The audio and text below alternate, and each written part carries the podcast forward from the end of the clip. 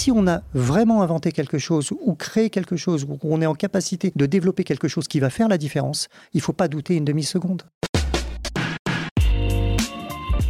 Bonjour à toutes et à tous, je suis Alexandre Mars et vous écoutez Pause, le podcast où l'on prend le temps. Le temps de s'arrêter, le temps d'écouter, le temps d'explorer, le temps de rire. Merci de votre fidélité et d'être de plus en plus nombreux à nous rejoindre chaque semaine. Chaque épisode est l'occasion de marquer un temps d'arrêt pour aller à la rencontre de mes invités. Ces femmes et ces hommes sont des artistes, des chefs d'entreprise, des écrivains, des entrepreneurs, des sportifs ou des activistes. Et ils ont accepté le temps d'une pause de nous livrer les dessous et les secrets de leur parcours. Nous allons parler de réussite et d'échec, d'engagement et de mission, d'entrepreneuriat et de défis. Un moment unique et sans concession pour vous inspirer et vous évader. Vous êtes en pause, soyez les bienvenus. Dès l'âge de 20 ans, il affûte son sens des affaires en travaillant chez un grand acteur de la construction individuelle où il restera près de 14 ans. En véritable entrepreneur, il détecte les signaux faibles et comprend l'importance que va avoir le digital dans son secteur. Déterminé à révolutionner le monde de l'immobilier, il cofonde le groupe IAD qui depuis 2008 croît très rapidement. Après plusieurs centaines de millions d'euros levés et 5 pays européens atteints, IAD est devenue la seule licorne française dans la transaction immobilière. Pionnier dans son domaine, mais discret auprès des médias, il a accepté de prendre une pause avec nous pour revenir sur son incroyable aventure. Bonjour Malik Benrejdal. Bonjour Alexandre. Comment tu vas? Écoute, ça va bien. en préparant l'émission, ah, c'est assez, assez, fun ça. En préparant l'émission, j'ai appris que tu étais né un 29 février. Voilà, 29 février, donc année bissextile.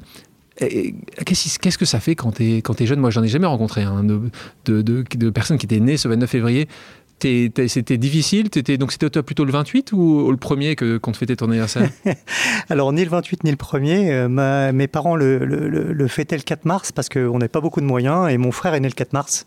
Donc c'était plus simple de pouvoir fêter les deux anniversaires en même temps. Donc Jean-François Camel, donc ton, ton, ton frère, euh, je l'ai dit en introduction, tu as grandi euh, dans le Val-de-Marne, à Choisy-le-Roi, au sein d'une fratrie de quatre frères et sœurs, Jean-François Camel, Alima, Tassaditz. Euh, tu dis venir d'un milieu simple, euh, tu vivais en HLM jusqu'à tes 16 ans. À quoi ressemblait euh, ton enfance, Malik? Écoute, en tous les cas, c'est pas les HLM comme on peut voir aujourd'hui. moi, j'ai plutôt une, enfance. Alors, c'était les HLM de Choisy-le-Roi essentiellement. enfin, c'est vraiment la plus grosse partie de ma vie en HLM. Et je me rappelle que c'était les copains. On sortait beaucoup, on jouait au football, au tennis en bas d'autres types de jeux d'extérieur. Et puis, euh, au-delà de ça, euh, moi j'aimais bien m'évader, euh, lire, aller un peu au cinéma aussi à l'époque. Avec les peu de moyens qu'on avait, on pouvait quand même y aller un petit peu, en tous les cas. Et voilà, globalement, la vie, une vie simple. Une vie simple et, plutôt heureuse, tu étais plutôt... Oui, j'étais, j'étais. J'étais heureux. Origine modeste, comme on le sait, est-ce que ça a été un moteur dans ton envie de réussir justement le fait que tu nous l'as dit déjà deux fois, pas beaucoup de moyens, c'était pas facile euh, au quotidien pour tes parents. Est-ce que ça a été un, booster pour toi ou, pas vraiment? Alors, euh, moi, je pense qu'il y a un double déclic. Euh, lorsqu'on vient des HLM et qu'on est, parce que j'étais aussi asthmatique quand j'étais enfant, et donc je passais aussi pas mal de temps aussi dans des cures pour essayer de remettre à niveau, la santé. et euh, à l'époque, je, dessinais des grandes, des grandes choses et ma maman me disait que tout était possible, qu'on pouvait tout réaliser. Donc je pense que ça a aussi contribué effectivement à être booster.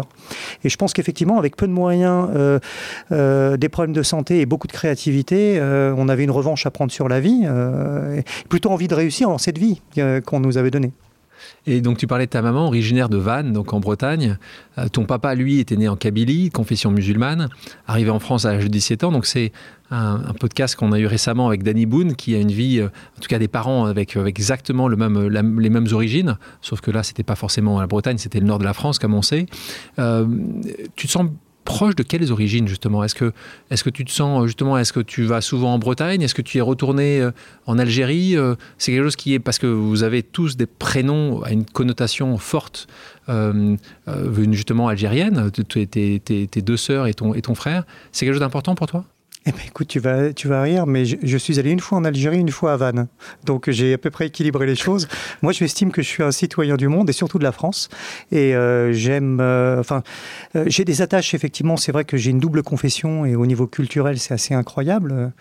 J'ai pu faire de belles choses à la fois du côté musulman, il m'est arrivé de faire le ramadan ou des choses comme ça, comme aussi aller à l'église avec ma maman et puis prier Jésus. Donc ça ouvre un petit peu les esprits et je suis ni fermé d'un côté ni de l'autre. Et, justement, dans, cette jeunesse où tu es ouvert à beaucoup de choses, grâce à cette famille qui est ouverte justement à l'autre religion, euh, toi, tu étais quel type d'élève? Tu étais un, élève brillant? Tu étais un élève qui travaillait pas beaucoup? Tu faisais juste le minimum pour passer euh, d'une année à une année? Je te vois sourire, c'est peut-être j'ai tapé le bon là, je pense. Tu étais, juste, tu faisais juste de la moyenne pour arriver à l'année d'après? Oui, scénario 3, euh, effectivement, je, fournissais le strict minimum pour avoir les, on va dire la moyenne plus plus pour passer et puis euh, ni avoir des histoires avec mes parents et en même temps pour euh, me dire que j'avançais et j'évoluais dans mon cursus scolaire. Et, je, dis parler de tes parents parce qu'ils sont évidemment importants. Ils se sont rencontrés très jeunes. Hein. Euh, donc tu, tes parents étaient, étaient, jeunes quand ils se sont rencontrés. Comme par hasard, qu'est-ce qu'a fait Malik? La même chose parce que toi tu rencontres ta femme Jade. Toi tu as 17 ans et elle a 15 ans. Bravo. Et donc, vous êtes ensemble depuis, vous avez emménagé à 20 ans.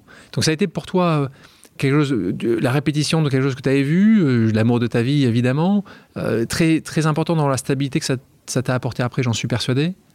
Alors exact, c'est vrai que lorsque j'ai rencontré Jade, ça a été le coup de foudre de ma vie et ça l'est toujours puisque je, je vis avec Jade, on a eu deux beaux enfants. Et on a un parcours de vie euh, assez incroyable. Effectivement, on s'est installé à l'âge de 20 ans ensemble. On a une fille, euh, moi j'avais 22 ans, Jade en avait 21, donc euh, on était très jeunes. Très jeune. et puis, puis voilà, tout s'est suivi derrière. Tout s'est suivi derrière. Donc, donc, donc de deuxième enfant après. Tu me disais que tu étais donc un élève voilà, moyenne plus plus, donc tu arrives à avoir ton bac d'éco, et là tu commences à te diriger vers des études de droit. Alors, ce que tu dis, ce que j'ai lu ça dans un, interview de toi, c'est que tu as vite déchanté parce que tu faisais le droit, tu veux aller dans le droit, tu pensais que ça allait être l'endroit pour gagner rapidement et bien ta vie. Et puis là, il y a un avocat qui vient vous présenter dans un amphi euh, sa vie, et là, ça te fait tout d'un coup beaucoup moins rêver. Raconte-nous. Ah bah, c'est simple, Assas, entrer à Assas, c'est effectivement un avocat qui nous explique qu'aujourd'hui, la, la, plupart des avocats gagnent pas leur vie. Donc moi, je me dis, mais qu'est-ce que je fais là? C'est pas mon Enfin, c'est voilà, j'ai pas d'avenir si je vais pas gagner ma vie et, travailler 5-7 euh, ans euh, euh, dans des études de droit pour au final pas gagner ma vie. C'est pas possible. Et donc, que tu fais? Là, là c'est le lendemain, tu vas, tu retournes pas à SAS Ah, c'est clair. Je me suis inscrit dans un BTS Action Commerciale et j'ai pris la première place que je pouvais trouver. le lendemain, j'ai à peine fait un trimestre de, même pas un trimestre, un, mois et demi. De... Mais tu n'aimais pas non plus, peut-être. Parce que là, tu... Non, non, non, sincèrement, je pense que. Tu t'es dit 7 ans pour pas gagner sa vie ah, mais moi, avec mes parents, je pense que les, études de droit devenir avocat, c'était euh, sincèrement, dans, ça coulait dans mes veines. Quoi. Je voulais vraiment défendre, défendre des causes et autres. Et, euh, mais pour pas gagner sa vie, c'était pas possible. J'avais aussi un peu la bosse commerciale quelque part. Hein, donc j'avais aussi. Effectivement... On, va, on va y arriver. je pense que les, auditrices et les auditeurs peuvent, peuvent l'entendre déjà. Euh, et donc, ton objectif à ce moment-là, c'est le succès financier. On revient sur, sur cette revanche ou le fait de devoir faire quelque chose, de créer quelque chose. Rapidement, tu voulais avoir les moyens de tes ambitions, tu voulais quand même pouvoir subvenir aux besoins, les besoins de la famille également. C'était ça qui t'a aussi poussé rapidement vers du, un BTS Action Co? Alors, très sincèrement, je, crois que le déclic de cet avocat a été un déclic important pour moi. Effectivement, il y avait côté financier, euh, on gagne, on ne roulait pas sur l'or. Donc moi, je travaillais pour financer mes études. Donc euh, il m'arrivait de travailler la nuit, euh, d'aller à l'école le jour. Donc c'est vrai que c'était compliqué. Qu'est-ce que tu faisais comme petit métier à ce moment-là? Je faisais manutentionnaire. je vois à l'époque, c'était la Sogaris Samada, où il fallait être cariste ou, ou décharger les camions, les palettes. Et remplir ça dans les, dans les frigos, quoi. Voilà, essentiellement. Et donc, tu, tu, dis, tu te diriges vers le premier euh, BTS que tu arrives à trouver, Action Co. Et puis là, tu, euh, ça t'amène un cursus au sein de l'EDEC, donc euh, l'école, l'école de, commerce de Lille. Et tu termines pas ton cursus là. Raconte-nous, c'est quoi cette fois-ci? Qu'est-ce qui se passe? Alors là, c'est très rapide. C'est que là, effectivement, j'ai rencontré Jade. On a une fille qui va arriver. Il faut aussi travailler. Donc, on est chez Maison Pierre. Moi, je voulais. Euh, euh, attends, là, tu vas vite. Là, tu Maison Pierre, c'est que là, tu, tu, tu, trouves, tu es embauché par Maison Pierre. Quasiment. Quasiment. Euh, moi, j'obtiens mon BTS Action commerciale. Je suis embauché par Maison Pierre et je voulais développer un cursus distanciel pour obtenir un, une sorte de master. On va, enfin, on va dire entre le bachelor et le master ou la licence et le master euh, au, sein de l'EDEC. Et euh, il s'avérerait qu'en fin de compte, j'avais pas le temps matériel avec l'activité qui était la mienne au sein de la maison individuelle. Donc, j'ai très vite abandonné. Et c'était pour toi important la reconnaissance du, du diplôme. C'était quelque chose d'important qui est toujours important en France de euh, de quelle école, que, quelle école tu as pu, as pu euh, être diplômé? Est-ce que c'est des sujets qui ont été essentiels à ce moment-là? Et est-ce que ça l'est aujourd'hui pour toi quand tu embauches aujourd'hui quelqu'un dans tes équipes? Est-ce que le, le CV, est-ce que le diplôme est tout en haut de la liste des choses importantes pour toi? Alors absolument pas. Et je pense que d'ailleurs, on va essayer de rendre service à tes auditeurs au moment où on parle, hein, mais lorsqu'on est étudiant, le seul monde qu'on connaît, c'est celui des études et le fait d'obtenir le maximum de diplômes et de compétences pour essayer d'avoir effectivement une certaine légitimité au niveau professionnel. Mais cette légitimité, on peut l'atteindre effectivement par un cursus euh, scolaire avec des diplômes validants, mais on peut aussi les développer sur le terrain et apprendre énormément de choses et évoluer avec une entreprise qui vous fait confiance.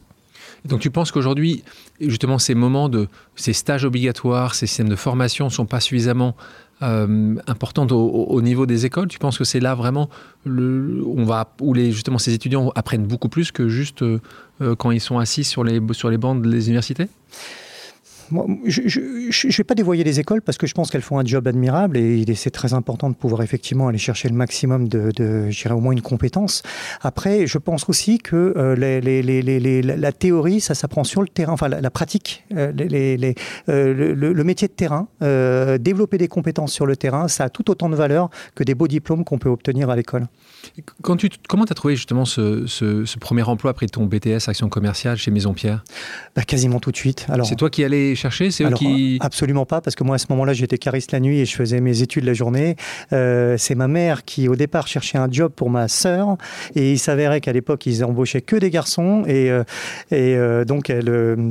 bon, il y a une petite anecdote, mais ma maman s'était fait passer pour ma sœur en voulant rentrer dans la société en question et à un moment donné quand il lui a annoncé qu'il prenait pas les filles, qu'il voulait des garçons pour le job, elle a dit bah, écoutez, j'ai un fils. ils n'ont pas tout compris, mais.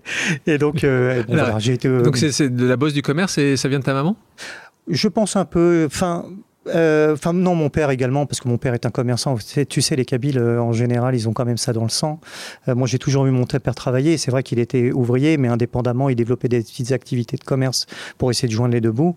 Et donc, moi, j'ai évolué comme ça. Je travaillais sur les marchés. Et puis, et je voyais aussi ma maman travailler énormément. Quoi. C'était en quotidien dans ta, dans ta jeunesse. Donc, justement, quand comment tes parents réagissent quand tu leur, quand tu leur dis, en fait, finalement, je ne vais pas faire ma formation diplômante distancielle à l'EDEC, je reste chez Maison Pierre. Est-ce que ça a été un sujet pour eux? Est-ce qu'ils voulaient que tu continues tes études ou pas du tout? Bah, Je, t'avouerai que le, le, scénario de l'EDEC, ça a été très rapide, hein, c'était pas possible. Donc, euh, et financièrement, on pouvait pas. On, voilà.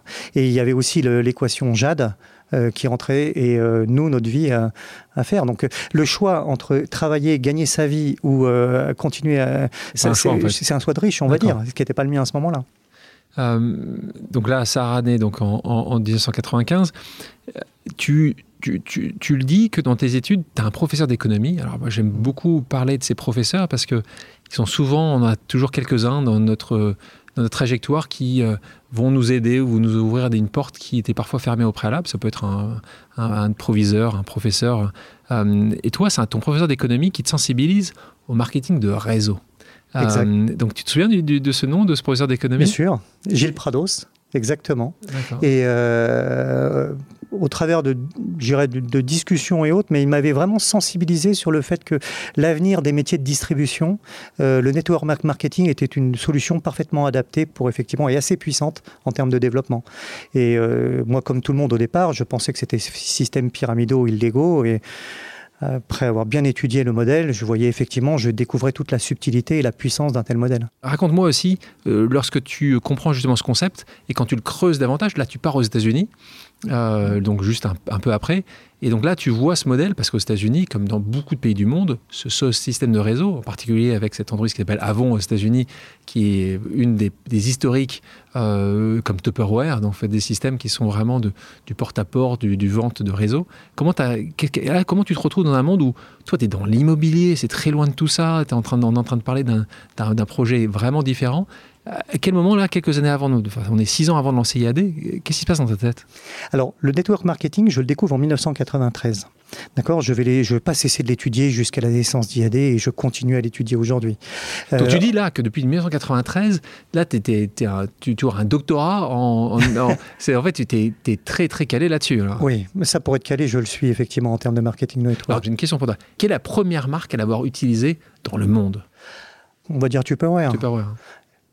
Exactement. Mais il faudra peut-être s'intéresser aussi à la vie de Karl Renborg, qui a été, euh, on va dire, l'un des pères fondateurs du marketing multiniveau, euh, qui était un savant, euh, enfin plutôt un ingénieur dans l'agroalimentaire, et qui a euh, qui n'avait pas les moyens de ses ambitions à l'époque, mais qui avait trouvé les moyens, enfin les, premiers compléments alimentaires du monde, et s'était dit que plutôt de, dépenser de l'argent qu'il n'avait pas dans la promotion de ses produits, euh, qu'il allait les faire tester à ses amis, et si ses amis étaient contents des produits, ils allaient en parler aux amis des amis, et ainsi de suite. Et donc ça, c'est dans quelle année ça? Là, tu es dans les années, à la fin des années 20. Mais euh, ce qui est très intéressant, c'est que vraiment, ce qui lui va lui donner cette idée-là, c'est simplement parce qu'au départ, il travaille dans l'industrie américaine, enfin, dans une grosse industrie agroalimentaire américaine, en Chine. Et en Chine, je ne connais pas la raison, mais vous verrez ça aussi bien dans Wikipédia, mais il, euh, goûtera aux douze joies de la prison chinoise euh, dans les années 1920, et c'est ce qui va l'inciter effectivement à développer les premiers compléments alimentaires. Et quand il va en sortir et revenir aux États-Unis, c'est là où il va imaginer un, modèle de, développement, de, distribution en, relationnel. Qu'est-ce que ça donné après ce projet? Alors, c'est le premier, on ne sait pas trop. C'est parmi les premiers, mais on est dans les prémices. Mais, mais avant la Seconde Guerre mondiale. Ça a été un peu la genèse, et c'est ce qui a fait derrière, ce qui a lancé les Tupperware, et ce genre de, de choses. Avant, à moi et autres. Le projet IAD repose sur un socle qui est l'humain. Et derrière l'humain, il y a une mosaïque d'individus, de compétences, de croyances, de cultures. Pour moi, c'est la plus grande des richesses, parce que tout seul, on n'est pas grand-chose.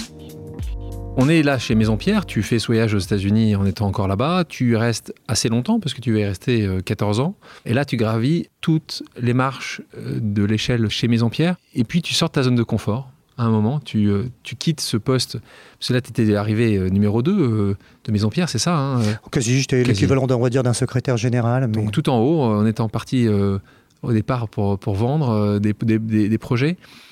et, et là, tu as des réserves, parce que c'est un énorme risque.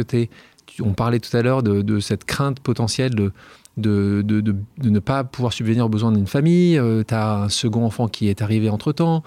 Euh, toi, tu te poses pas la question. Là, tu sais que ces moments, ces moments, il faut que tu, tu pars, que tu crées. Qu'est-ce qui t'a Est-ce qu'il y a un élément déclencheur qui fait que tu, tu te lances? Alors, euh, alors déjà les 14 ans, c'est pas passé aux États-Unis, hein, c'est 14 ans chez Maison Pierre. Ça c'est à préciser. Oui, tout à fait. J'ai peut-être pas été très clair. Évidemment. les États-Unis, tu y allais quelques semaines. Voilà. Et dans le cadre d'un voyage d'études, effectivement, des activités de promotion construction euh, immobilière. Et là-bas, ce que j'ai découvert, c'est vraiment la révolution digitale au service des professionnels et des particuliers. Enfin, la mise en relation entre les professionnels et les particuliers. Qu'est-ce qui va faire qu'à un moment donné, on décide de sauter le pas? Euh, moi, j'ai passé, enfin pas tout à fait 14 ans, 13 ans et demi chez Maison Pierre. J'avais fait le tour de l'ensemble des activités. Euh, je devais être promu à un poste qui n'allait pas se faire. Et je m'étais dit que de toute façon, j'avais fait le tour et qu'il fallait que je lance, moi, un modèle, une idée que j'avais amené à maturité. Mais là, ce qui est intéressant, ce que tu dis, c'est qu'il y a quand même une petite déception. qui fait que tu te lances et que si tu avais eu, si avais offert ce poste-là, si le poste avait été créé, on serait pas en train de se parler aujourd'hui. Peut, être probablement. Ça, a été un moment où tu t'es dit, euh, j'aurais pas ce que je devrais avoir. Alors, c'est peut-être, ça, part peut-être d'une simple revanche de dire que, ou d'une frustration de se dire qu'on n'aura pas ce poste-là. Euh, c'est possible. En euh, tous les cas, le, projet IAD, je l'avais quand même en, dans la tête. Donc, c'est quelque chose qui se nourrissait. peut-être ces, ces, menottes dorées qui, qui font souvent quand tu as des mains dorées que tu te lances. Enfin, il faut avoir une raison de se lancer quand, quand tout va bien, quand tu gravis les échelons un par un, un par un, année après année, que tu as le bon bonus. Est-ce que, est que tu serais lancé sans cette frustration? Ben, Oui, on, va parler de menottes dorées, mais on va aussi parler de l'ensemble du cercle relationnel autour, famille, amis et autres, qui te découragent, qui te disent clairement Attends, tu as un super poste, tu gagnes bien ta vie, pourquoi vas-tu quitter? Une seule personne t'a poussé à le faire ou pas? Ou, de la majorité on dit Fais pas ça? Moi, mes parents m'ont toujours dit quand tu crois en quelque chose, va jusqu'au bout. D'accord? Ça, c'est mes parents. Euh, Jade a dit quoi? Exactement, elle m'a toujours cru et accompagné dans mes projets. Euh, donc, Jade était mon premier euh, supporter. supporter. Exactement. Merci, Jade. Et euh, c'est vrai que lorsque je parlais d'IAD, parce que ça aussi c'est important, tu sais, quand tu es créatif et que tu as une idée un peu disruptive qui va peut-être changer les choses et que tu commences à en parler autour de toi, tu as, enfin, en général, lorsque c'est très en avance sur son temps, bah, les gens n'y croient pas ou, ne comprennent pas ce que tu leur expliques. Donc, euh, ça peut être aussi un peu un élément décourageant qui peut te dire de te pousser à te lancer. Mais là, en l'occurrence, moi, j'avais vraiment décidé de le faire. Donc, effectivement, bah, je crois que tu parles de hausse dans ton livre, mais ça commence là. Euh, euh, à partir du moment où on a pris cette décision, il n'y aura pas de marche arrière possible.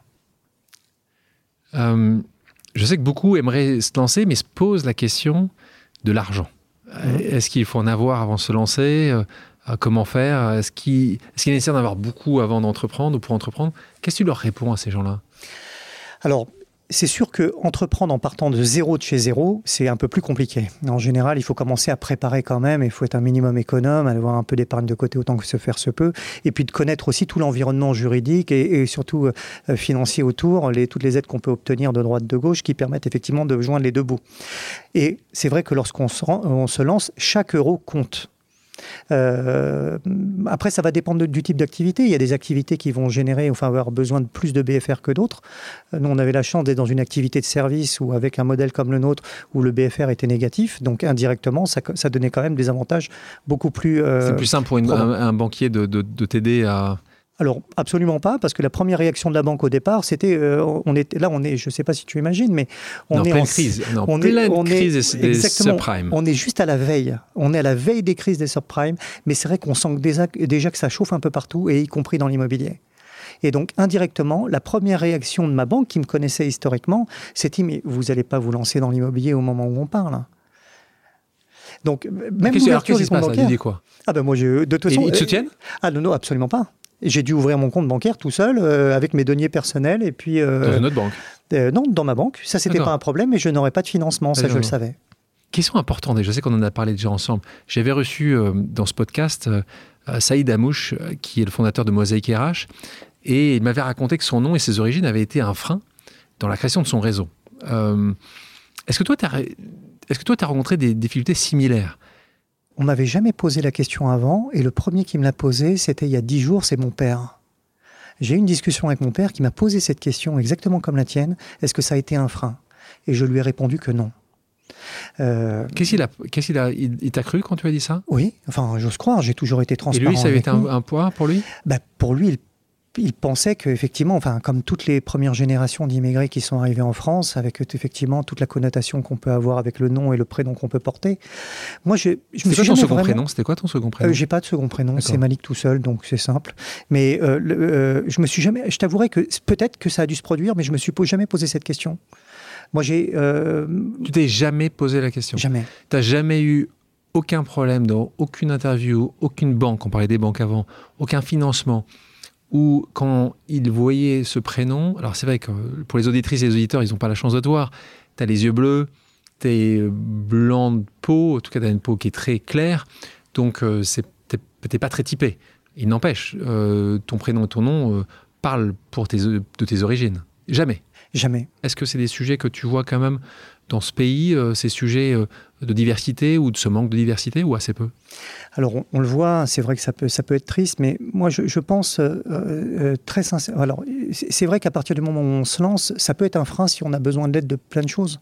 Euh, nous, au départ, autant que possible, on, on a essayé de s'affranchir de beaucoup de règles qui nous, alors, sans, être en marge du système, hein, mais qui nous ont permis effectivement de pouvoir démarrer vite et fort. Alors, effectivement, ça commence par le fait de partir de mon garage et non pas d'aller louer quelque chose ou autre qui d'ailleurs n'avait pas de sens dans un système d'affaires à domicile. Donc, euh, sens, euh, mais, encore une fois, on revient sur le fait que chaque euro compte. Mais pour revenir sur cet élément discriminatoire, moi j'ai tendance à dire une chose. Vous savez, je pense que on peut, quel que soit le nom qu'on porte ou l'origine qu'on peut avoir, je pense qu'à un moment donné, on va être jaugé, jugé par rapport à nos compétences et ce qu'on fait sur le terrain et les valeurs qu'on porte.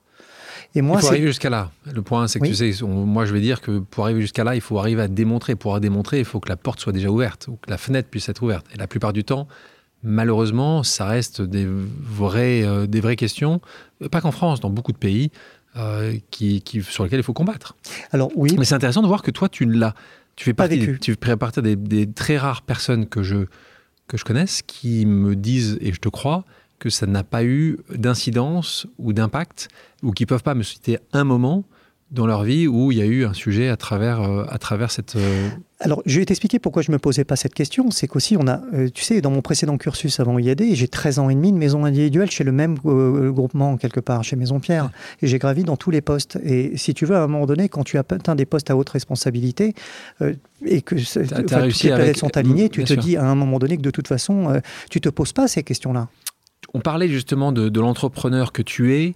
Euh, tu donc révolutionnes le monde de l'immobilier avec euh, une idée euh, qui est un monde assez traditionnel, avec une idée assez innovante. Est-ce que tu peux nous expliquer en quelques minutes, quelques secondes, c'est quoi que tu as apporté dans ce, monde? C'est quoi la nouvelle idée que tu as apportée en 2008 ben, Écoute, tout réside sur l'ADN, d'accord?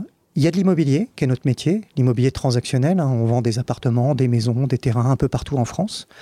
Euh, on a joint le digital, on a dématérialisé les agences physiques, donc on a exporté l'activité au sein du domicile de l'agent et on y a plugué une couche de marketing network, le, marketing de réseau.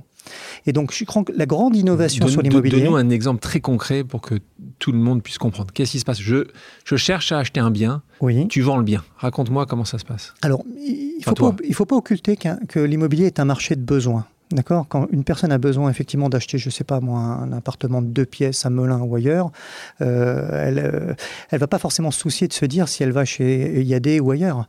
Elle va, elle va regarder par rapport à ce qui est disponible comme offre immobilière sur le marché. Donc à partir du moment où on a le réseau, qu'on développe un réseau d'humains, susceptibles de travailler de proximité, de rentrer les affaires immobilières, donc les négociateurs Là, c'était conseillé, c'était 12 000 conseillers que tu as maintenant en Europe. Euh, Plus que 12 000, j'ai l'impression. Là, je vois que je me trompe. 15 000 en Europe, désolé. mais enfin 15 000. Mais... 15 000. Donc conseillers, c'est ces personnes justement qui sont au quotidien, qui en font leur métier, qui travaillent de chez eux et qui vont trouver justement ces biens à vendre. Exactement. C'est ça. Mais euh, euh, encore une fois, là où on a innové, c'est simplement, on a remis la balle au centre. Euh, à l'époque, on avait un client qui estimait qu'il ne voyait pas vraiment la valeur ajoutée du professionnel et il pensait que c'était très cher. Donc on avait un client qui était frustré, et de l'autre côté, on avait un agent qui était également frustré parce qu'il avait l'impression de faire tout le travail et il gagnait des queues de cerises au bout. Et donc nous, on a inversé la vapeur. Donc ça, et raconte-nous où le marketing de réseau arrive justement, où le parrainage, où le modèle justement Tupperware, pour que les gens comprennent, arrive dans ce monde où il n'existait pas avant. À quel moment, justement, là, je vois le conseiller, il est à Melun, il va vous trouver euh, votre euh, deux pièces. Et à quel moment, là, ça, on arrive à, ajouter une couche de marketing de réseau? Alors, la couche de marketing de réseau chez IAD, elle est dès le début dans le cœur de son ADN. Au démarrage, on démarre donc avec les premières recrues, donc les agents que nous-mêmes, on a recrutés. Donc, c'est nous les parrains, les fondateurs. À partir de là, ces agents-là vont pouvoir officier, donc exploiter leur activité de négociation immobilière depuis leur domicile, sur leur lieu de résidence. Et lorsque vont, vont arriver à maturité, qu'ils vont atteindre un certain volume de, transactions, euh, à ce moment-là, eux-mêmes avoir l'habilitation pour pouvoir développer leur propre équipe commerciale. Et eux-mêmes vont pouvoir parrainer des nouveaux agents qui vont avoir le même contrat, disposer du même contrat que le parrain les mêmes taux de rémunération et les mêmes capacités de développement à leur tour. Donc je suppose que la formation doit être assez drastique pour justement être sûr que chaque fois les personnes qui commencent à être de plus en plus éloignées de toi et de vous puissent avoir la même qualité que les gens que vous avez sélectionnés vous. Alors ça, c'est très important. Effectivement, nous, l'immobilier, c'est une activité de service, donc ça repose effectivement sur cette notion de service, et donc on nous juge sur la qualité de ce service, et donc le point, la, formation est le point d'orgue du système. On a investi très tôt dans le euh, processus de formation, et on a aussi veillé à ce que notre système numérique, notre euh, digital, mais également l'humain au sein du système, soit en capacité de pouvoir encadrer l'ensemble du système. Et du haut de nos 14 000 agents en France aujourd'hui, euh, on a peut-être le réseau aujourd'hui euh, avec le plus grand nombre de formateurs habilités au sein du réseau. On a aussi une école de formation en ligne. Et on n'a pas tout misé sur de la formation digitale dématérialisée. On a aussi des formations présentielles qui viennent aussi encadrer l'ensemble du processus et pour monter les agents à maturité avec une approche en blended learning. On a une approche e-learning et une approche de formation en présentiel. Toi, quand tu te lances en 2008, tu euh, as trouvé quand même pas mal de gens qui ne croyaient pas à cette idée, ce que tu nous expliquais, entre ceux qui disent ne te lance pas et puis ceux qui disent ça ne marchera jamais. Euh, tu as douté? Est-ce que le doute est un sujet chez Malik? Jamais. Non, très sincèrement, jamais. Et je ne pense pas qu'il faille en avoir. Moi, Ton conseil pour les entrepreneurs, c'est ne doutez pas. Mais il faut pas douter. Enfin, on va essayer de ramener l'entrepreneuriat à, la plus simple simplicité qu'on puisse donner. Et, ce qu'il faut se dire, c'est qu'à partir du moment où on a un vrai produit ou un vrai service à apporter à des clients qui vont pouvoir le plébisciter, faut-il encore que ça ait une vraie valeur ajoutée pour le client final? Ça, c'est la première question. Il ne faut pas se mentir à soi-même. Mais si on a vraiment inventé quelque chose ou créé quelque chose, ou on est en capacité de développer quelque chose qui va faire la différence, il ne faut pas douter une demi-seconde. Donc quand tu, quand tu lances cette entreprise, tu ne la lances pas tout seul, euh, puisque tu décides de, de cofonder avec euh, Sébastien Caille au départ, puis Jérôme Chabin, qui vous rejoint juste après. Euh, on parle souvent d'associations, ça arrive très souvent, les entrepreneurs se posent souvent la question, Est-ce que je dois partir tout seul? Est-ce que je dois partir avec quelqu'un d'autre? Est-ce que quelqu'un doit être complémentaire de mes compétences? Qu'est-ce que tu en penses, toi? Est-ce que tu te lancerais Est-ce que tu te serais lancé tout seul?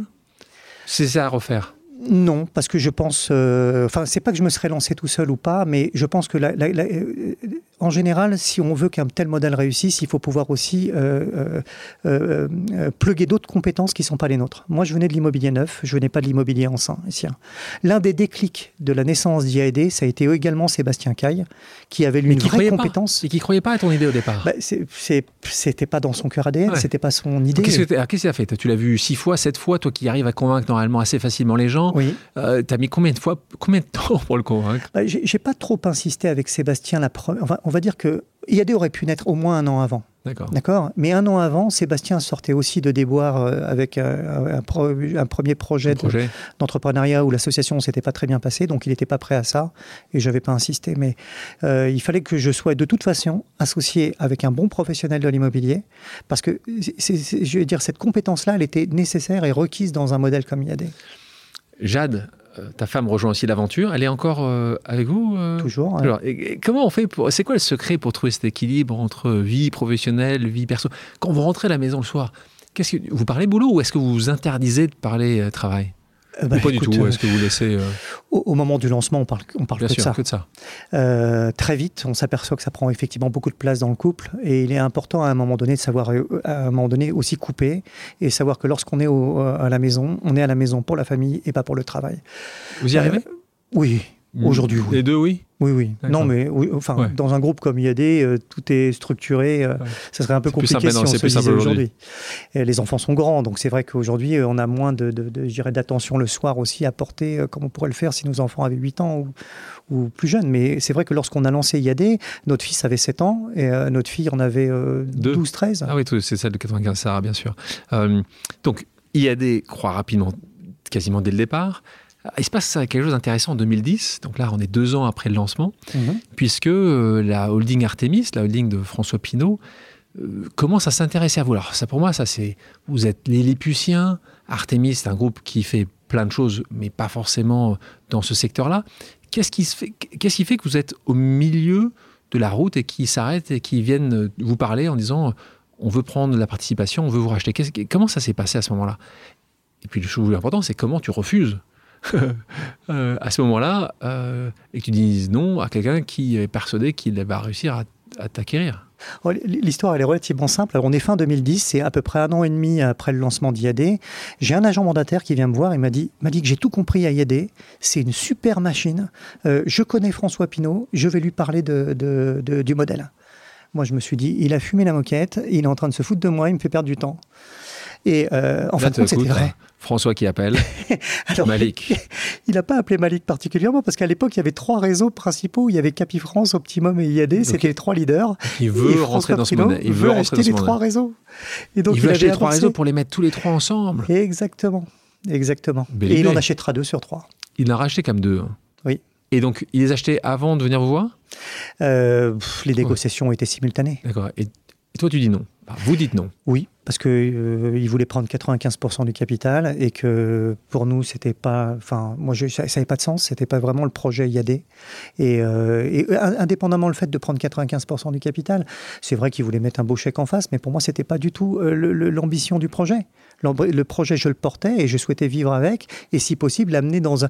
Non pas dans un environnement où IAD serait noyé dans un système euh, euh CAPI Optimum IAD, mais dans un IAD à part entière qui serait la puissance. Là, quand tu as cette puissance financière qui vient taper à la porte, comment ça se passe au niveau des associés? Est-ce que vous étiez ensemble euh, d'accord pour dire non ou est-ce qu'il y a dû avoir une discussion entre vous pour dire euh, non? Alors, oui, là, il est vrai que l'un des associés a décidé de, réaliser son investissement. Euh, euh, bon, c'est euh, très tôt. C'est vrai que là, ça, crée, on va dire, une divergence de point de vue à un moment donné où il ne devrait pas y en avoir quelque part.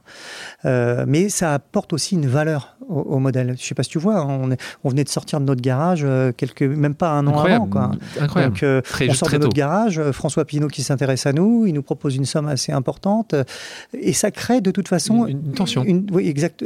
pas vraiment une tension, mais déjà une divergence de point de vue ou d'orientation sur les objectifs des uns et des autres. Et donc, à partir de là, effectivement, la question va se poser de pouvoir lever des fonds et d'accompagner à la fois le projet de sortie d'un des, des, associés, et, en même temps développer, développer votre, business. Ça arrive, là on est en 2012, le fonds NaxiCap vous rejoint.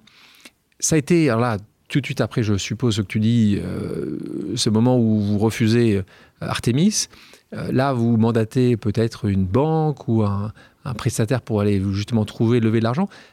T'envoies combien des fonds là? Tu prends NaxiCap, vous en avez vu deux, vous en avez vu 50 Non, on en a vu trois.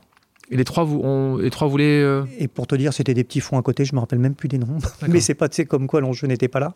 Mais euh, je, crois que Maxicap euh, était vraiment important. Et puis on leur a même rapidement donné un contrat d'exclusivité pour pouvoir rentrer au sein du groupe. Et donc là, ils investissent combien à ce moment-là? Naxicap va rentrer, enfin sur une, va, va prendre globalement 26 ou 27% du capital sur une valorisation qui était supérieure à 30 millions d'euros. À peu près à cette époque, donc on va dire une dizaine d'années, euh, tu croises la route d'un jeune infirmier. Il te pose la question suivante, comment faire pour me lancer? Et selon lui, tu prends le temps, ta réponse dure 10 minutes, et il a beaucoup, beaucoup aidé, en tout cas c'est ce qu'il m'a dit. Depuis, il a fondé la superbe association Banlieue Santé.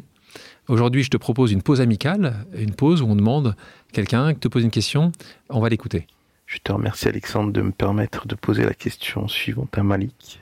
Alors Malik, tu es une de ces rares personnes qui, dans ton milieu de l'immobilier, a pris en compte que la richesse de son entreprise passerait d'abord par la richesse et le patrimoine culturel de chacun chacune de ses collaborateurs et collaboratrices. Et ça, c'est une grande force d'intelligence.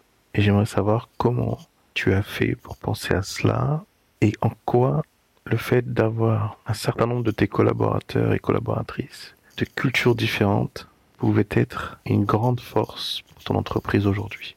Merci à toi et à très vite. Encore merci Malik de tes précieux conseils il y a plus de dix ans.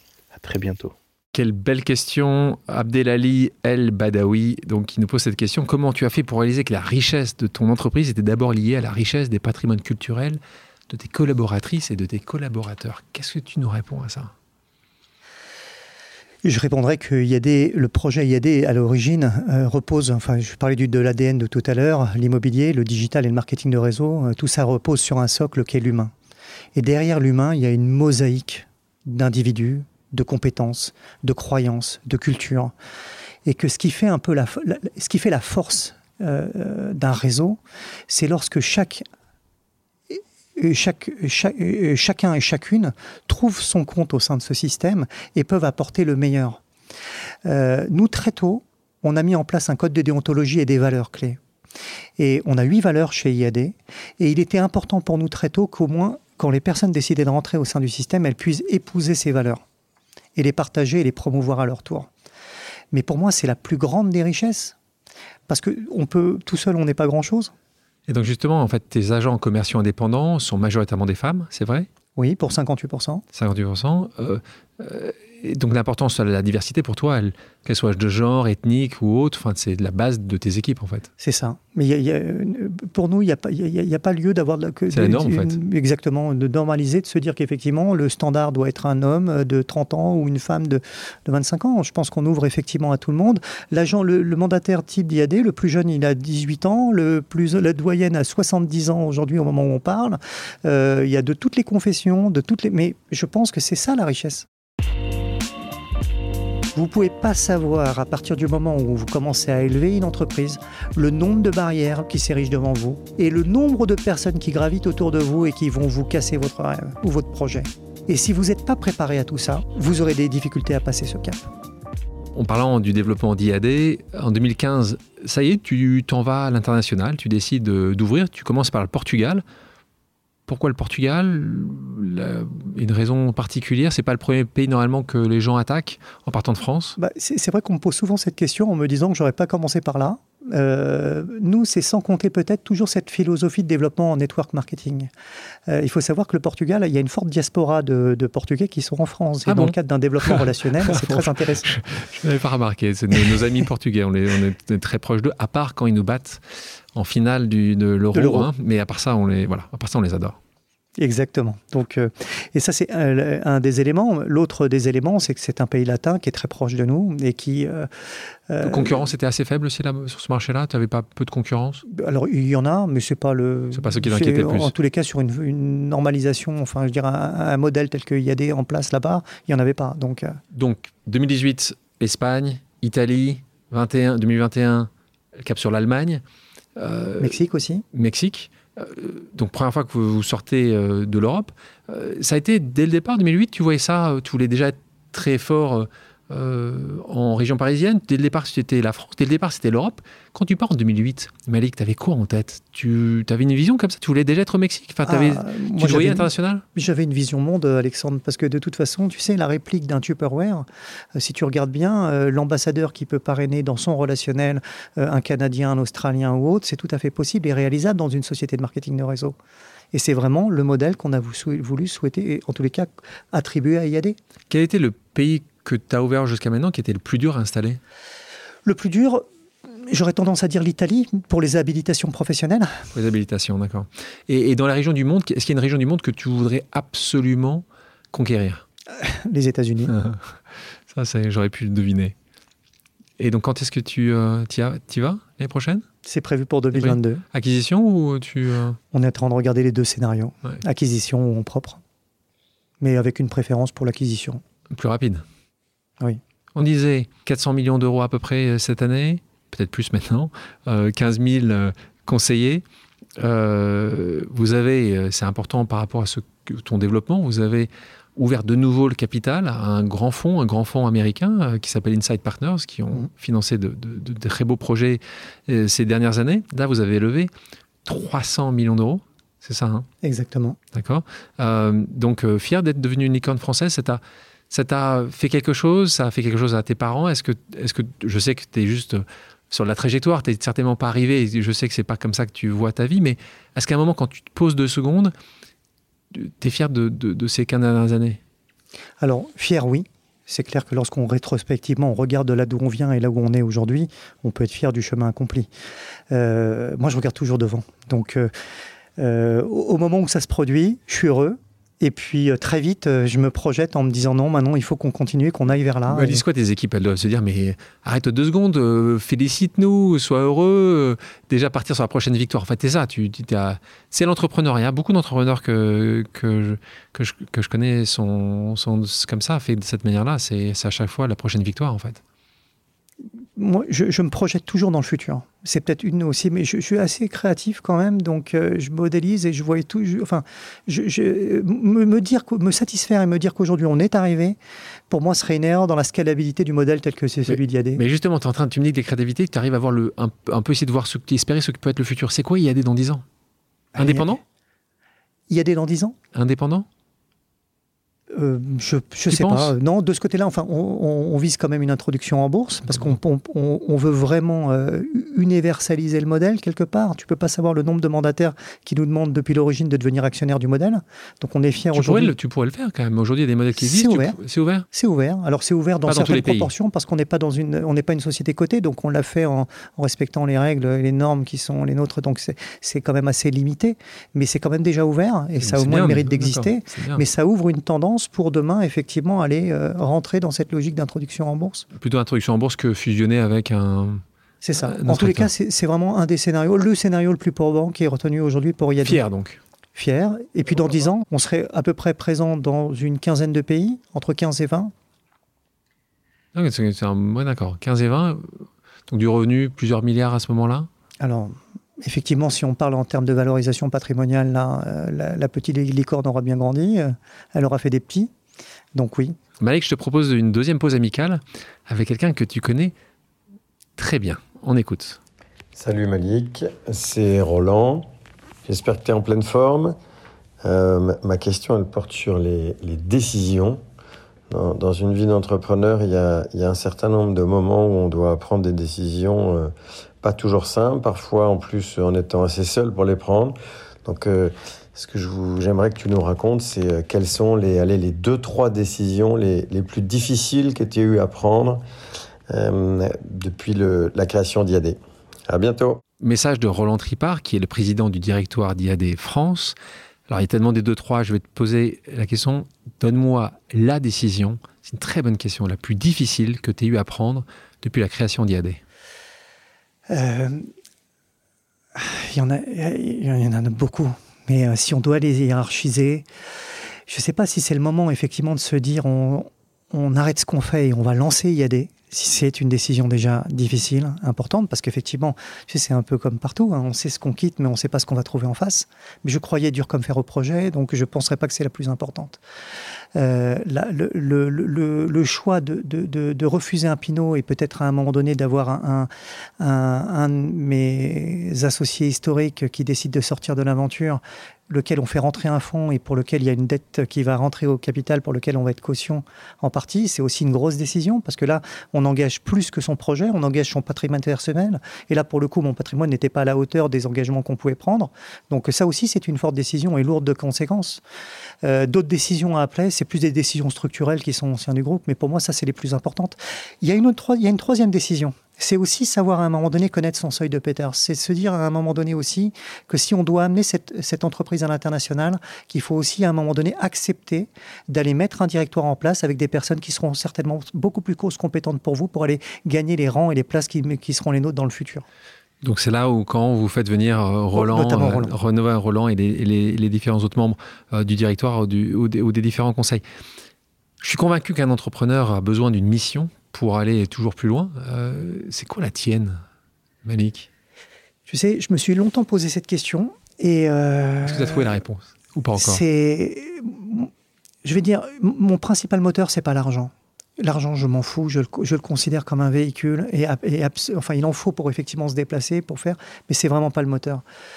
Moi, foncièrement aujourd'hui, si on, tu peux pas savoir comment aujourd'hui le nombre de mandataires qu'on peut aujourd'hui euh, euh, euh, sortir quelque part de, de, de l'ornière dans différentes régions de France où, où l'employabilité est dans un niveau très bas, où il n'y a pas de possibilité de reclassement, des gens qui, ont, qui sont à bout de souffle et qui, ont, qui voient en IAD une capacité de pouvoir rebondir, ça, c'est une satisfaction qui est très importante. Donc, le rapport à l'autre, et faire réussir les personnes qui sont autour de nous et les encourager à en faire réussir d'autres dans la même logique que ce système de cette scalabilité qu'on peut voir dans le multiniveau. J'appelle ça un vrai ascenseur social. En partageant les mêmes valeurs, pour moi, bah, ça, ça me, ça m'anime déjà beaucoup plus. Et enfin, pour moi, c'est aussi de si on doit apporter du sens dans tout ça, il y a vraiment une vraie dimension pédagogique. C'est aussi de d'œuvrer pour ouvrir et euh, désacraliser la connaissance et pouvoir transmettre le, à, un niveau le moins coûteux possible au plus grand nombre. Ça, c'est ce qui m'anime. Avec le recul, qu'est-ce que tu aurais fait différemment dans ton parcours si tu pouvais revenir en arrière? Est-ce qu'il y a une chose que tu aurais fait différemment? Très sincèrement, je pense pas. Je regrette rien. Donc euh. pose, pose, conseil pour terminer. Tu t'appelles Malik. Tu es issu d'un milieu très modeste. Tu n'as pas accès à un certain réseau pour t'aider. Tu n'as pas fait ton la grande école de commerce. Pourtant, te voilà aujourd'hui à la tête d'IAD, une licorne française. Qu'est-ce que tu dirais aux jeunes, ou moins jeunes d'ailleurs, qui ont le même profil que toi pour les motiver et pour qu'ils ne se disent pas ce n'est pas pour moi Alors, ce que je dirais aux jeunes pour les motiver, c'est déjà ne doutez jamais de qui vous êtes, peu importe quelles soient vos origines, votre compétence, votre diplôme, pas votre diplôme, si vous avez un projet dans l'esprit et que vous avez cette âme entrepreneuriale, c'est-à-dire à un moment de vous dire simplement que vous croyez dur comme fer, que vous avez un modèle que vous pouvez mettre sur le marché et de pouvoir sauter le pas et devenir entrepreneur, faites-le. Vous posez pas cette question. Ça, je pense que alors, oser, c'est. Mais je pense aussi qu'il faut aussi apprendre, parce que c'est pas un long fleuve tranquille. Et je pense que pour moi, la plus, l'une des compétences la plus importante qu'il faut se développer pour un entrepreneur, c'est de travailler sur la résistance à l'échec. Vous ne pouvez pas savoir, à partir du moment où vous commencez à élever une entreprise, le nombre de barrières, le nombre de murs qui s'érigent devant vous, et le nombre de personnes qui gravitent autour de vous et qui vont vous casser votre rêve ou votre projet ou qui vont vous décourager. Et si vous n'êtes pas préparé à tout ça, et si vous ne vous préparez pas rapidement et régulièrement à tout ça, vous aurez des difficultés à passer ce cap. Il faut vous, entourer correctement, voyez positif, entourez-vous de belles personnes, des gens qui vous tirent vers le haut. Et, et, moi, j'appelle ça quelque part l'étoile du Nord, mais voir effectivement avancer, mais trouvez votre étoile du Nord et faites en sorte effectivement de suivre ce cap. Bon, euh, c'est tout un programme. Euh, merci beaucoup Malik pour, pour ces conseils. Avant de rentrer sur le quiz, je vous propose une pause musicale. Malik, quelle est ta chanson culte? Oh là, la chanson culte? Ah, euh, bah moi, il y en a une qui berce mon enfance, c'est Aiva Vainuva de Idir, tu vois, mais c'est plus dans. D'accord, on va, on va en écouter. C'est plus une chanson kabyle. mais ça nous va très bien. On va en écouter un extrait.